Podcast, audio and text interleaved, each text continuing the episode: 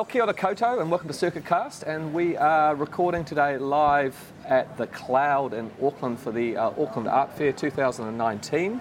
Um, we're upstairs in the mezzanine, if you can picture it, looking down on the busy stalls. They're looking pretty packed out, out there. Um, we're right next to uh, the wonderful Mercy Pictures, Weasel Gallery, uh, and PlayStation Gallery, all up here.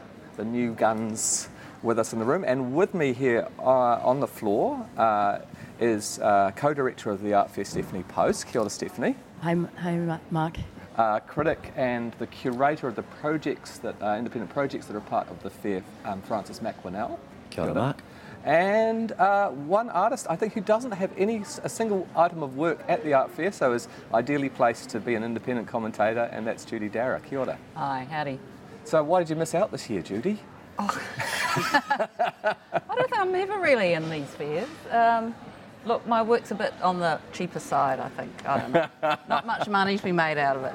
Now, I've got something for you, Judy. Megan Dunn told me that she was talking to Michael Lett last night, who told her that John Baldessari once said that an artist visiting an art fair is like watching your parents have sex. That was Jerry um, Saltz, art critic. It was Jerry Saltz. Yeah, it's true.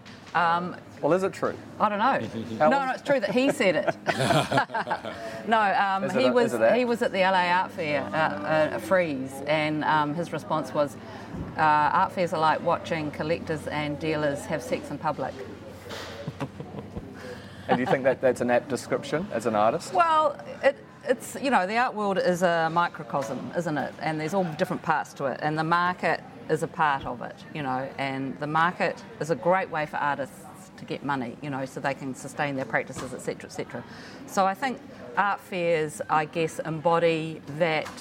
It's highlighted, you know, that exchange of art and collector and dealer and money, etc., etc. I think. Um, for me, the conversation isn't around the artist, it's always around the art and the value of the art and the selling and the buying. I think it's, it, you know, the conversation around how do artists sustain their practice, how do we keep making art, you know, uh, is also really interesting. So that kind of artist focus, I think, is really interesting and maybe not so apparent in these kinds of things and in the market. Yeah. Well, maybe we can come back to that a little bit. Stephanie, obviously the market is extremely important. Um, we don't have uh, really any contemporary surveys of New Zealand art at the moment in this country, no Biennale, no Tri- Triennale, whatever, in, in the country. So there's possibly a misconception that people might have that this is somehow a picture of our contemporary art scene, but that, that wouldn't be necessarily true, would it? No, it's not. I mean, an art fair is not fully curated. On the other hand, it is a um, a way of benchmarking what the dealers of the wider region think is interesting of the moment. We are. Um, we're, we're, look, we're a very different art fair. To sort of talk about art fairs in this generalization, they all have a structure of ex galleries and a whole lot of people coming in and the idea of buying and selling. But actually, talking with an Australian journalist yesterday, it became very apparent that different art fairs have different roles. Um, and that depends on what's happening outside of them. Can you elaborate a little bit? Yeah, I mean, I think this art fair, uh, the way we're looking at it is um, quite strategically that five years ago, I don't think New Zealanders thought artists, New Zealand artists were great. Internationals have been thinking New Zealand artists are great for a very long time. So this is about growing, um, changing the a kind of public awareness about what artists here are doing. It's about the conversations that New Zealand artists have around our region, and that's why for us it's really important that it's not all Kiwi galleries. That there are New Zealand galleries, there are Australian galleries. There's a gallery from Rarotonga, there's one from China. Last year there was one from Japan. There's one from Indonesia, one from Chile, one from Rar- have I said Rarotonga already? But you know, and it's the conversations that our artists have who live in the region, you know, with with the, uh, around the region. Those are the kind of conversations. Um, and by making this all very accessible, you're bringing in a whole lot of people who can actually look at it and say, oh, it's great. This morning we've got 150 year 11, 12, and 13 school students Yeah, in here. Yeah, being, sh- being yeah. shown around by university students, either at Elam or Auckland, reading art history. Um, so, you know, they're selling their dream of um, tertiary education can be creative to students who are studying art design or art history at a high level at school. You know, that's that's for me really really important. Now, of course, the dealers and the selling are here, but you know, if the dealers, as I said to the dealers, we can get collectors into the house, we can't make them spend the money. Hmm. That's their job. Francis, Um, okay, well, you're, you're a critic as well as a curator here, so you've got Yes. slightly dual roles. But when you walk in here, do you think it reflects the New Zealand contemporary art scene? I'm just going to put it out like that. Yeah, I mean, one of the challenges of an art fair environment is that inevitably there's a sort of an emphasis on what is able to be shown in a booth context, which hmm. means that there is a general tendency towards sort of object based art and usually of a slightly smaller scale. You'll see some big works, you know, some enormous canvases on display, but there's generally less in the way of installation based art. Slightly less in the way of video art, and that makes sense given the context. It's not even of a lot fair. of photography I noted this No. year. No, I mean some of that. Some of that um, clearly is just the whim of the historical moment. You know, whatever dealers um, decide they feel is, is worth showing at a given moment. But it, it's not representative, and I don't think it, it ever realistically could be. Perhaps it's not even desirable that it should be representative of everything that's going on. We do try, of course. This immediately makes me think of the projects to inject um, certain aspects that are outside the kind of usual booth um, structure into the fair with the projects program, um, bringing in works that are installation based. We've got some that are actually outside the cloud, you know, a big projection. In Uh, in Britomart, yes. Takutai, that's right, in Britomart, um, by Hikalu Clarke and Raina Weston. And so, you know, we try and texture it. But um, no, I mean, I don't think it is representative, but it, it doesn't really need to be, provided that the rest of the ecology is robust. And I know that one of the missions of the art fair is to contribute to shoring up the ecology overall, and just to be one little shred of a much wider uh, network of exhibitions and Absolutely. practices. You know, I think getting people in looking at art is a plus. Eh? I mean, anything to get people to engage with art is, is a win-win situation. You know, it's all about education and that conversation that you have when you walk Yeah. around and you talk about art and you look and you're suspended in that moment of looking at art. That's really Yeah. important, and that is kind of a a, a, a foot in. You know, That's so if all these people who come here then maybe go to the public art galleries or then engage That's with right. the dealer galleries and then start reading about art and then you know it's only going to expand the conversation Foster that love. Absolutely. I mean, that you know, that's it's a, it's a kind of a form of accessibility.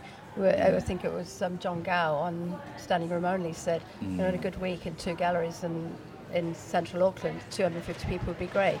Five days, we're looking at something in the region of 10,000 will Yeah. go past his stand. And we're lucky too. The art fair's got great big bold orange signage, blu- you know, pronouncing, proclaiming here. art, art, art, and directing people to the cloud. I remember last year. It's a story I've, I've told probably too many times now. Catching a, uh, an Uber, it would be a Zoomy now. I hasten to add. Uh, to the cloud, and uh, the gentleman um, who, you know, telling me about his life story from China, and said, "I'm really looking forward to coming down to see some of the Chinese artists." And I thought, how fantastic! You know, here's an Uber driver. That's not to suggest that an Uber driver wouldn't otherwise be going anyway. Maybe they would, but I thought, how fantastic to have this happenstance encounter. And he's sort of said, "I don't really do much with art in Auckland," and I thought, well, maybe this will be the start of something for him. And And, I- how many yeah. hundreds others might and have I that guess this too. is co- kind of a non-threatening environment for people Mm. to engage in art because often, you know, dealer galleries can be intimidating or It's not only that, but often in a dealer gallery, the dealer's not actually there. Whereas here, they're tied to their stands. Yeah. they can't go anywhere. Yeah, they, they- they have to talk to us. yeah.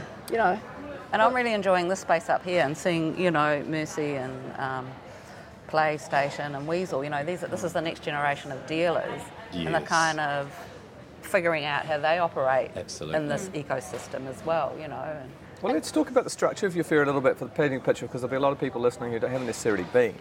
So we've got, you know, you've got your standard stalls here. You've got s- some room you've made here for those emerging artist-run spaces up here.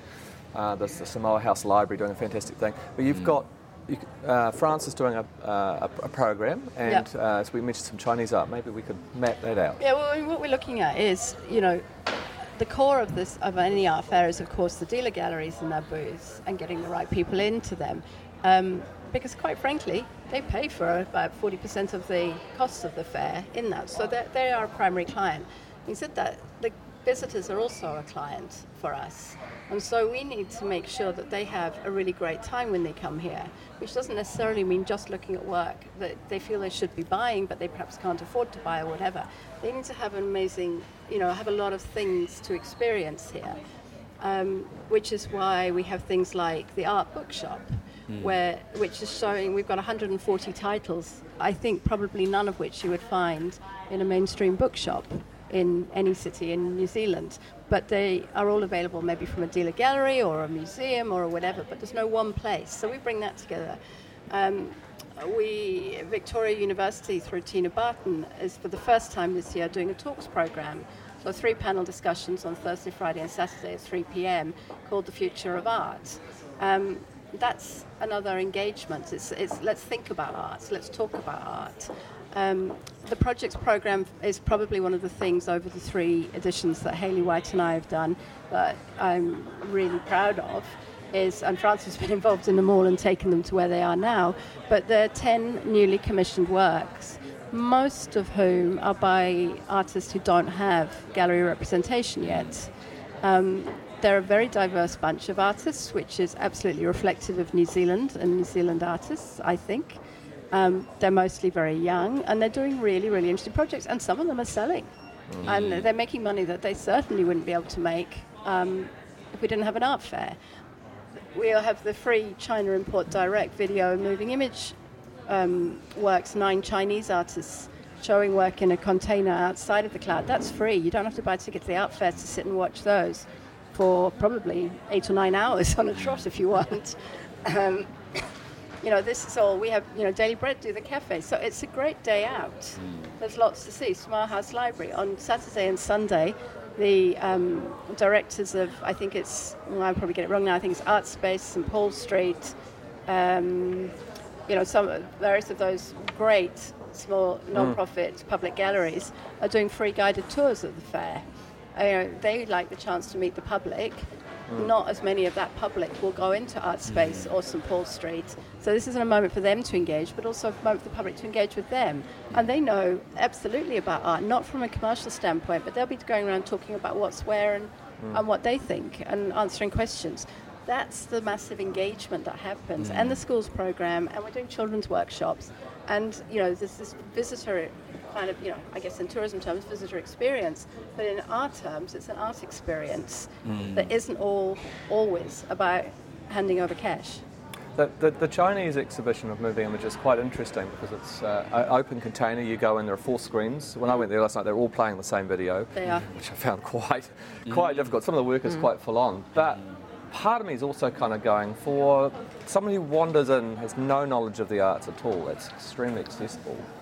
Um, but part of me also wanted a program that, you know, it was easier for me to engage with the work. I don't know if anyone else has got any thoughts on that aspect. I wonder whether that program, and I don't mean to be rude here, Mark, but whether the 16-year-old would engage immediately with a far less access you know, without without requiring that. I certainly don't. I don't really understand what an online alternative avatar as a lifestyle means.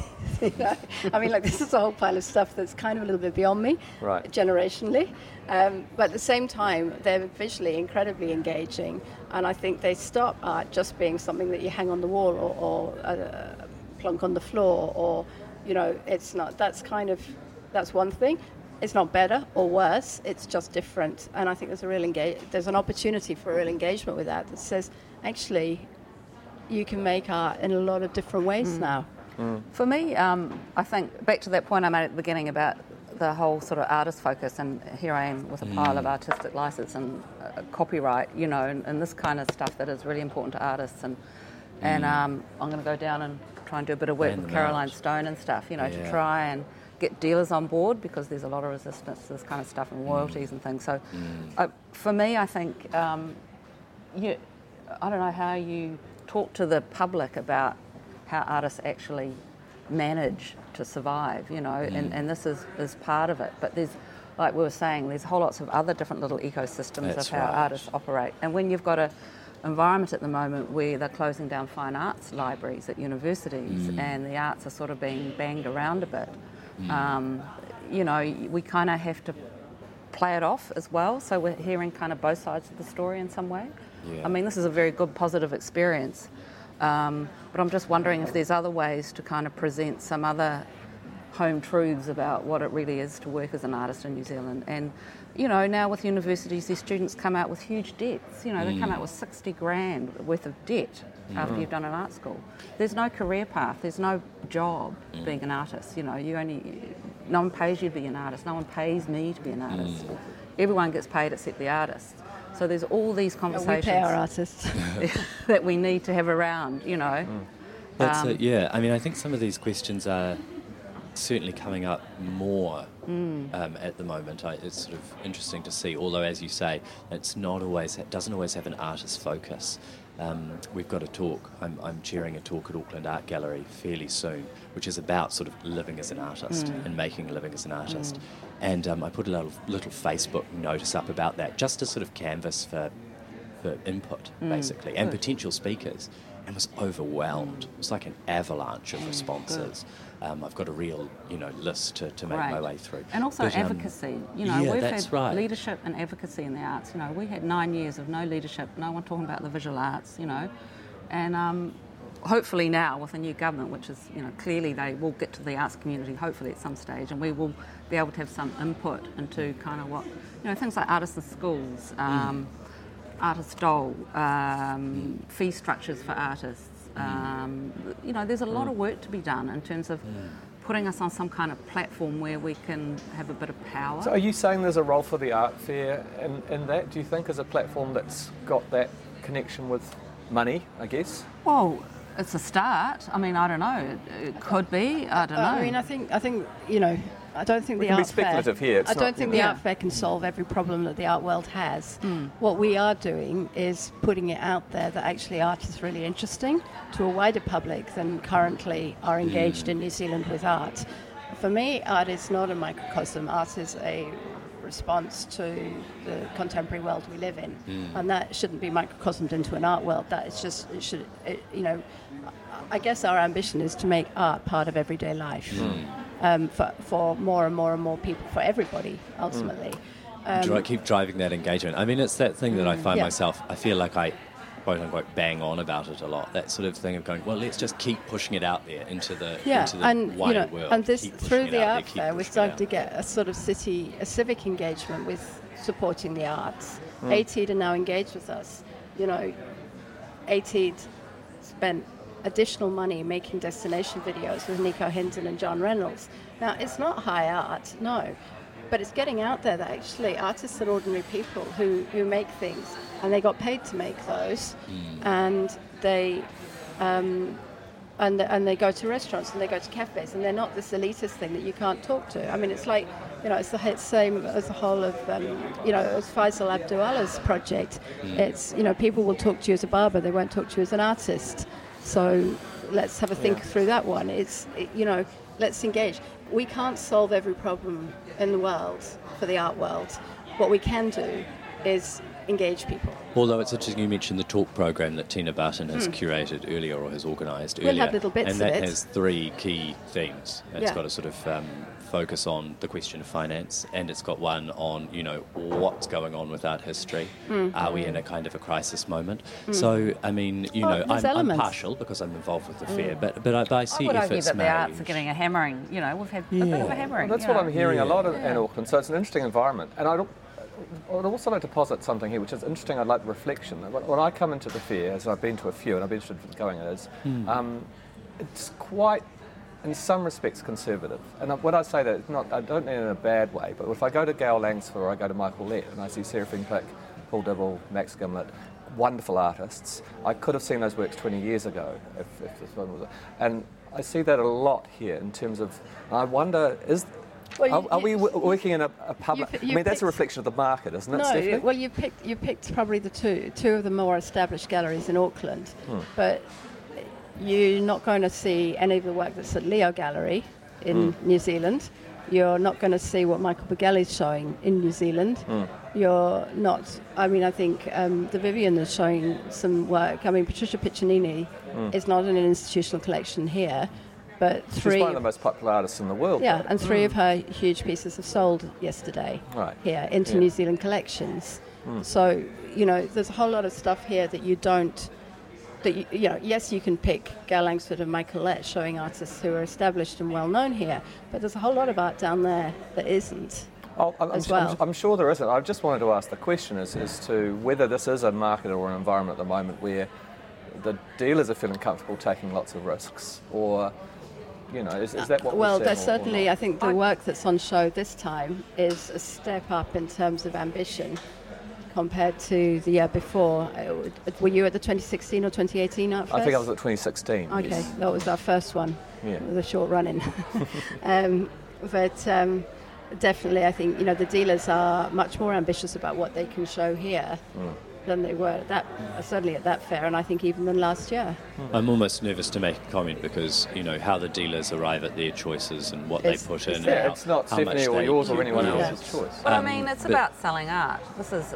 Uh, this is about selling art, you know. Of course, everyone wants to cover their costs. They want to make. Uh, many of the dealers will actually say to me, I don't mind if uh, they would rather we spent our time getting the curators and the museum directors in here who they never see normally, then they don't mind if they spend, we're not a very expensive fair to go to, but they don't mind spending that price on um, meeting the people that they want to meet. And sh- letting, making sure those So- people see the art. So I think that's a really see. important aspect of this, this Yeah, yeah, fair is that sense of conversations and bringing all these communities together. You know, mm. bringing all the dealers together because you don't usually get a whole bunch of dealers in the same room at the same No. time. Mm. So there's that sort of collegial aspect, mm. which I think is really That's true. important, Yeah. and that Yes. kind of gets us all working together, and that's where the artists need to be involved in that as well. and, and that's you know we welcome we love having our Mm. artists here we welcome them that's where i kind of i start to kind of get uncomfortable when you talk about how artists hate art fairs there are sometimes they do and they could Well, but they're quite challenging for artists. no no no i understand that and i'm sure your exhibitions are also a little bit challenging You know, I mean, you know, yeah. I, you know, there, but but on a Friday night at the art party, we love having you know we love having the artists around whenever, but we tr- try and make sure that Friday night they actually feel really comfortable, and that there's an engagement not just with the artists who are showing, but people come along, and it's a, it's a kind of like an Auckland art night out Yeah. for for a moment. I'm, I'm sure I'm not alone in, in feeling a sort of um, ambiguity or ambivalence in so many things that I do. You know, I write something and I think, oh, is that accessible enough for the audience? Have I been too reductive? And you've got to hold both of those things in your hand at once and go, I want to be generous to an audience that might not know a heck of a lot, but I also don't want to dumb down the work. Equally, in the art fair context, it's a commercial space, you want to sell things of course you have a bit of a cringe and go, oh, art as commodity. But also, you know, I find myself thinking, criminy, I grew up in an artist's household. My father's a painter. He's even got work in a fair here. this He's year. got lovely work here. Yeah. Um, and you go, this is this this is going to be a useful funding thing. This will buy him some canvases and some Yeah. paints. Absolutely. And lest, lest yeah. we forget, maybe a couple of those paintings will go into households that aren't necessarily of the great moneyed, you know, elite, Completely, they could do. actually be everyday people who admittedly have enough coin to buy a canvas, but they then get to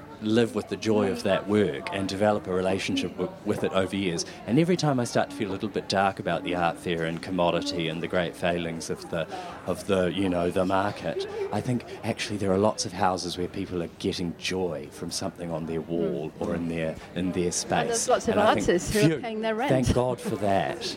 Um, and, and yeah, and great if somebody gets a little bit more paint or a little bit more whatever they might be working with. But then, then Cut- the cutting argument is room why should time. artists be scraping around? You know, this whole idea that the artist is this poor artist. I don't know. It's just a, a male conception. I don't know.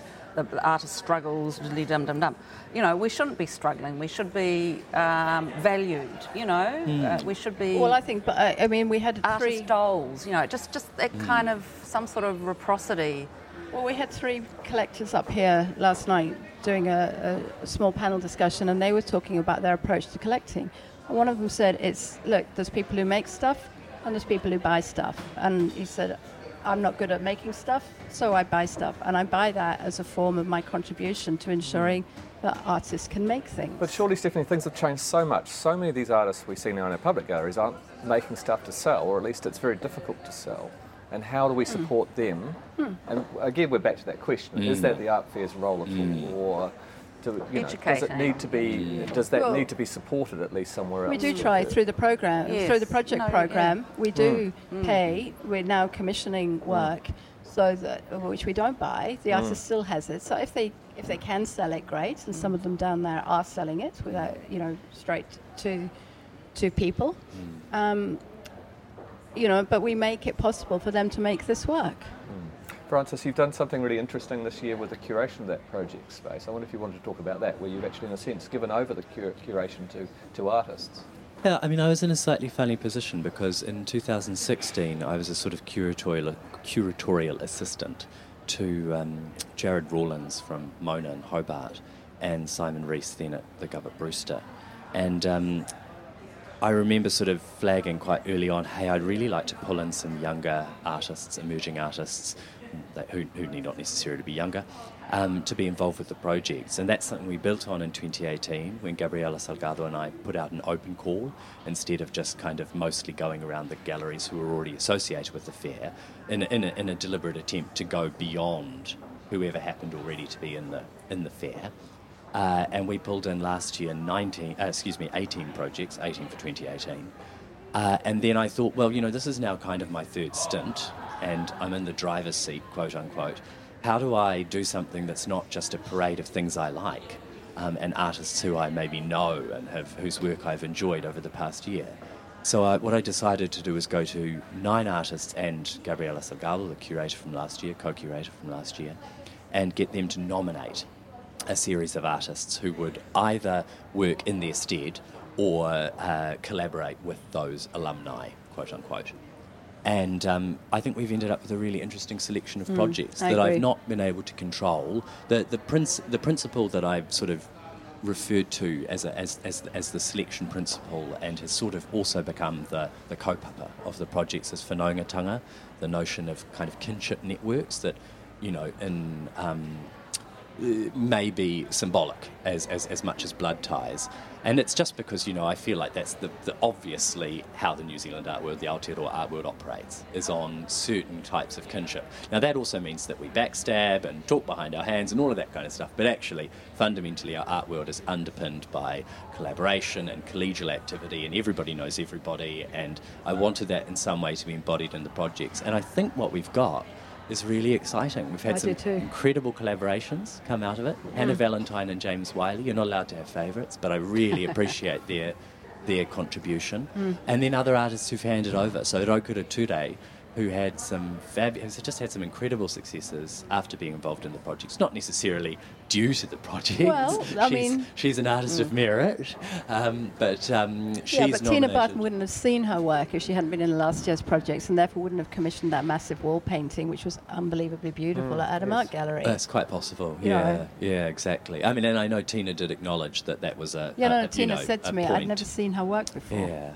Well, But, now, but yeah, let- anyway. Let's finish off by talking favourites. Why not? Let's spread some love.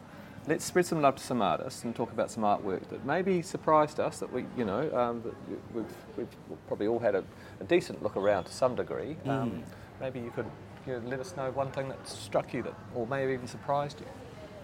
For me, it's um, Chris Charteris's amazing needles made out of bones, yes. uh, whale bones. Yes.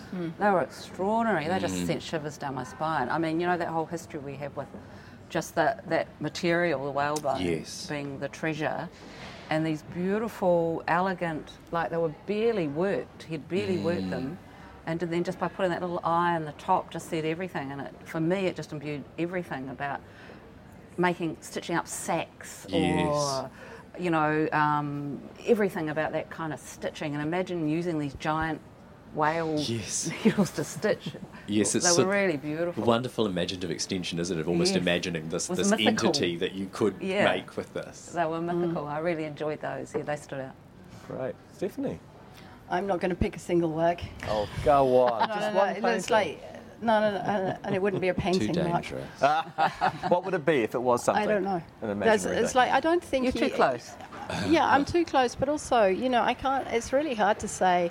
I like that one better than that Mm. one better than that one. You know, there is so much here. Um, you know, and, and you were talking about, oh, you know, how you can. These are not surprising artists. You could have seen them. Actually, no, you wouldn't have seen those Chris Charteris whalebone needles. No, ten years ago you wouldn't have seen that Yona Lee light with the tubular mm. things. I mean, I've seen mm. her big installations, but I've never seen a small one. No, there's, mm. you wouldn't have seen Kai Wasikowski's um, climbing grips with their beautiful um, environmental photographs imprinted on them.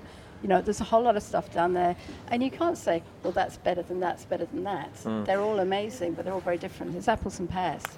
I think you were going to mention Kai's work, I was going to mention very struck Kai as well. Yes, Kai Wasikowski, um, the, the name, whose name I'm sure we're mispronouncing, with those um, hydrographic pigment printed um, climbing wall kind of entities. Uh, fantastic works. But I'll having having had that mentioned um, by Stephanie. Uh, Oh, She sorry. managed to pick a I, I'm favourite. sorry. no, no, no, I didn't. 'cause I- Okay, you know, we I'd won't call it a you favourite. see Yona Lee, you I will. I will you wouldn't see mention. Um, I'll, I'll mention. excuse me, Bob Ellis, uh, with a little trio of um, the sort of abstracted motorway.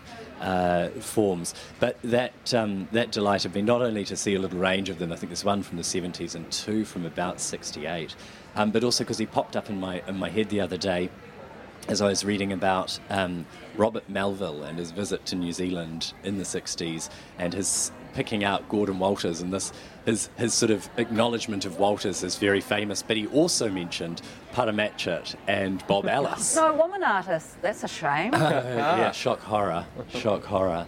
Um, but it, and so seeing those works of Bob's was really lovely. I had a little moment of time warp. Um, where I, where I, yeah, it resonated with that, with that recent thing. Well, But yes, I will, no, I will balance that out by saying that it's an outstanding suite of Seraphine Pick works down there, It and is. I think there is All something painted newly for the fair. that someone has been painting that long for 25 years and is still making that so vital. Mm. Uh, and also just credit to your projects, pro, um, Francis, Nikau Hindin's, um, work with Māori Tapa, which I've Mm. never encountered. Big surprise for me, talking to her last night and seeing that work. Yeah. Um, the sort of rediscovery or re, re-bringing to life this Yes, Māori form of aute. Tapa is quite remarkable. The way that that story wraps around on itself is one that I really enjoy as well. Nikau's done work with um, double hull navigation, celestial navigation, and the way that she uses those tapa or aute works to create charts for star systems, and thus is sort of folding in these two aspects of her history of the navigation by the stars in the double hull canoe from Hawaii. I taught her at Elam. She ah. was extraordinary. Alright. She is extraordinary. Yeah. she- yeah. exceptional, exceptional work. Sorry. Oh, there we go. No, Not no, at all. Good. Mm. Yeah. I guess if you want my one favourite thing about this is there are so many of the galleries that are showing work that's brand new, made for the fair. And that's, I think, also very cool. Well, thank you for all your work, Stephanie and Francis and Judy. Thank you for joining us on the podcast, made with the help of Creative New Zealand. Um, and um, yeah, have a great weekend. Thanks. You Kia too. ora, mate. Enjoy the you. fair.